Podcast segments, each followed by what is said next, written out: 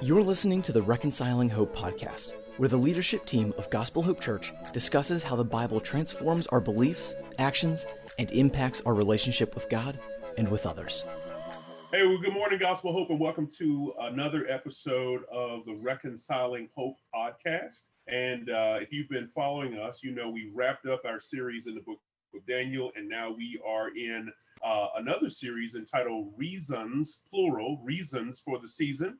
And so uh, we pray that you would uh, dial in and uh, really um, uh, just kind of join us in just this brief three week uh, series as we try to um, arm ourselves or encourage ourselves with understanding more deeply the reasons that Jesus actually came. And so Pastor Ryan kicked off that series for us uh, with a message um, uh, this past Sunday. And uh, kind of the big idea there is that salvation should fill us with both appreciation and amazement. Salvation should fill us with both appreciation and amazement. And, uh, you know, so Ryan, you know, as you were working through that, you talked about this idea that as we unpack or kind of stay with the season motif, as we unwrap uh, this beautiful gift of our salvation, you gave us three big ideas. Uh, and one of and one of the gifts of our salvation as we unwrap uh, the passage from John there, um, John six, and uh, it was that uh, we receive recognition, recognition, uh, and when you were unwrapping that for us, you made this statement that the ability to see Jesus clearly is one of the fundamental things that we gain. And uh, I have a question for you regarding that. And it is what do you feel like uh, obscures our vision? Because everybody can see Jesus with the old, you know, the, the the the two eyes, but not necessarily see him in a way that, that translates to salvation. Why is that, and what is it that ex- obscures our vision?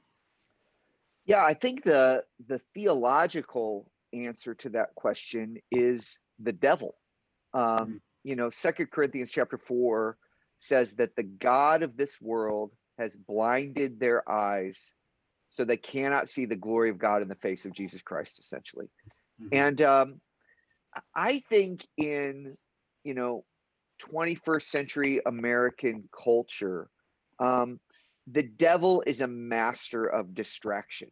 Mm. Um, you you won't find um, tons of cases. I mean, they're out there, but tons of cases of people just outright denying Jesus or saying like that's a hoax or whatever. That that happens. But I think mm. the vast majority of folks are simply distracted. Um, they're looking at other things. And listen, the devil doesn't care if you're distracted or denying, so long as you're not giving attention to Christ and who he is. So, you know, the world and technology, and, and when I say the world, I mean the world system, the system that's under Satan's thumb, as it were, has got, gotten increasingly complex in its ability to keep our attention off the main thing. So you can do a lot of good things in this life um, but if you miss the main thing, mm-hmm. um, you know, you've lost sight of what really matters, and that's Christ. So I think distraction is a major, major thing. So from technology to work to um, even family and friends, great things, gifts, but not ultimate things. And anytime we make it a good thing, an ultimate thing, it makes a bad God. Mm-hmm so so that idea of spiritual blindness really speaks to the heart of you know the differentiation between being a believer or an unbeliever but mm-hmm. even amongst believers um, there is uh, not an element of blindness but there was another comment that you made uh, about how um, our performance versus our position i'll let mm-hmm. you articulate the point more clearly, but how we can again uh, believe that our personal performance somehow perfect, affects our position, and that's really aimed at the the heart of the believer. And I believe the second point you made, which is around in salvation, we not only gain recognition, proper recognition of Jesus, but also refuge. If I'm yeah. not mistaken. Yeah, that's that's exactly right. Yeah, I think the way that I said it in the message is something like um, you know, our position before the Lord never has been and never will be based in our performance for the Lord. Um, in other words, God does not accept us because we do. Um, he Mhm. accepts us based on what has been done on our behalf through Jesus.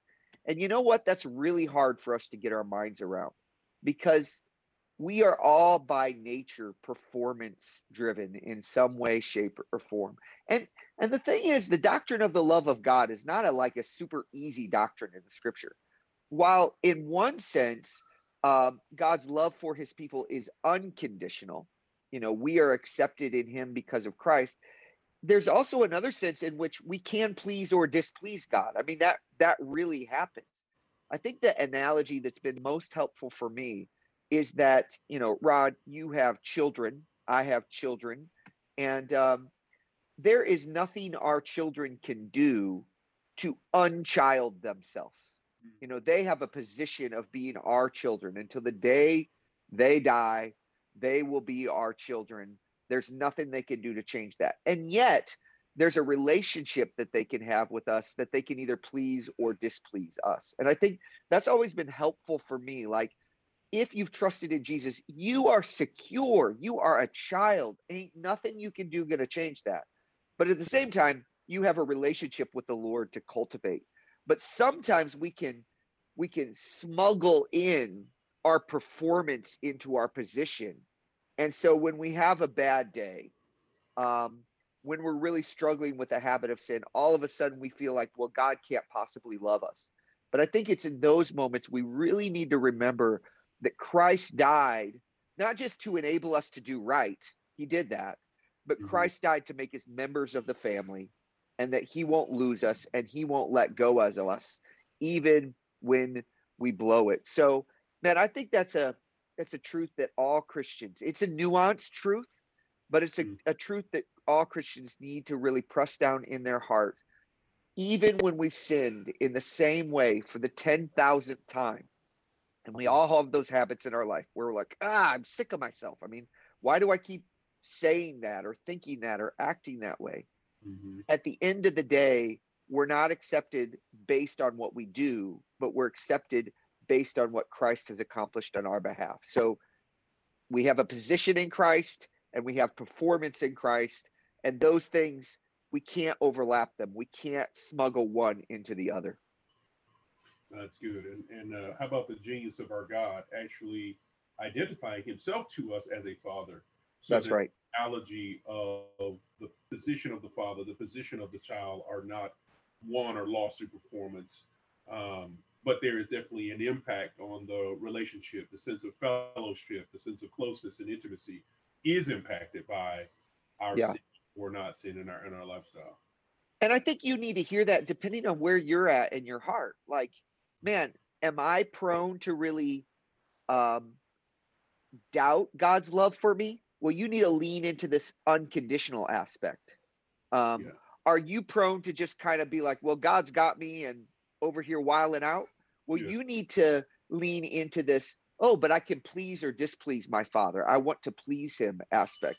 Both of those aspects of God's fatherhood should be, you know, the meditation of our heart and mind. That's awesome. That's that's good. That's good word.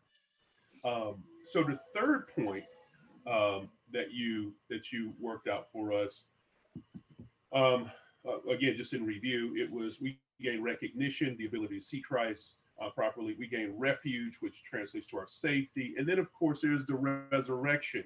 Um, we we are we are we are welcomed into eternal life. We experience resurrection life, if you will.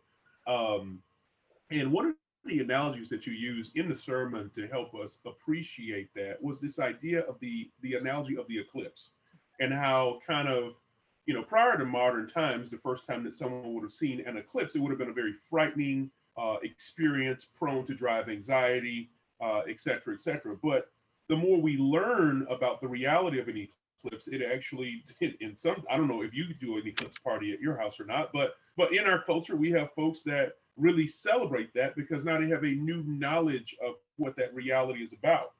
What are the realities of the resurrection that you feel like we are really missing in our day that cause us to live a life of anxiety in light of the reality of death? I know that's a Right. multi. It's a single. It's a, it's a single layer question, but you get it. Yeah. Yeah. Yeah, I, I think, um, man, let's be honest. It is, it is easy for us to view death as ultimate, Mhm. um, as final, um, because you know Shakespeare said it. It's the undiscovered country. Like w- we haven't gone there and seen it and been back to tell the tale, and Right. so that's where I think if you're a follower of Jesus, you have to view death with the lens of faith. You really have to say, yes, death is the undiscovered country for you and I, but for Christ, it's not.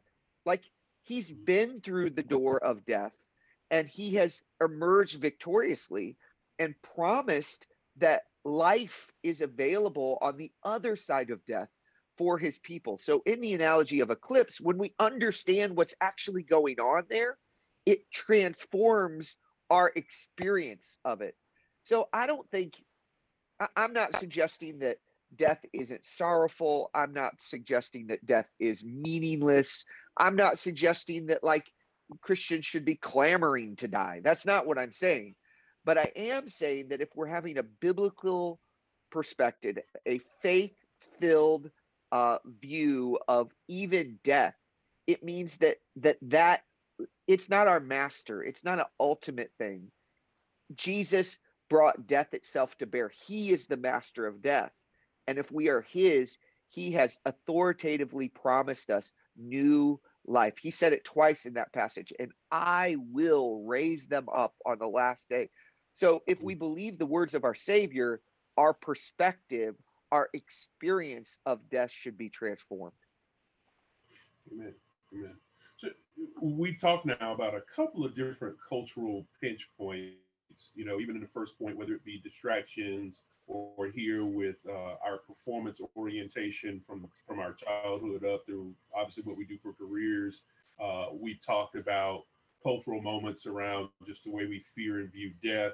Was there an additional or some other cultural moment that was really reigning in your mind as you prepared this message?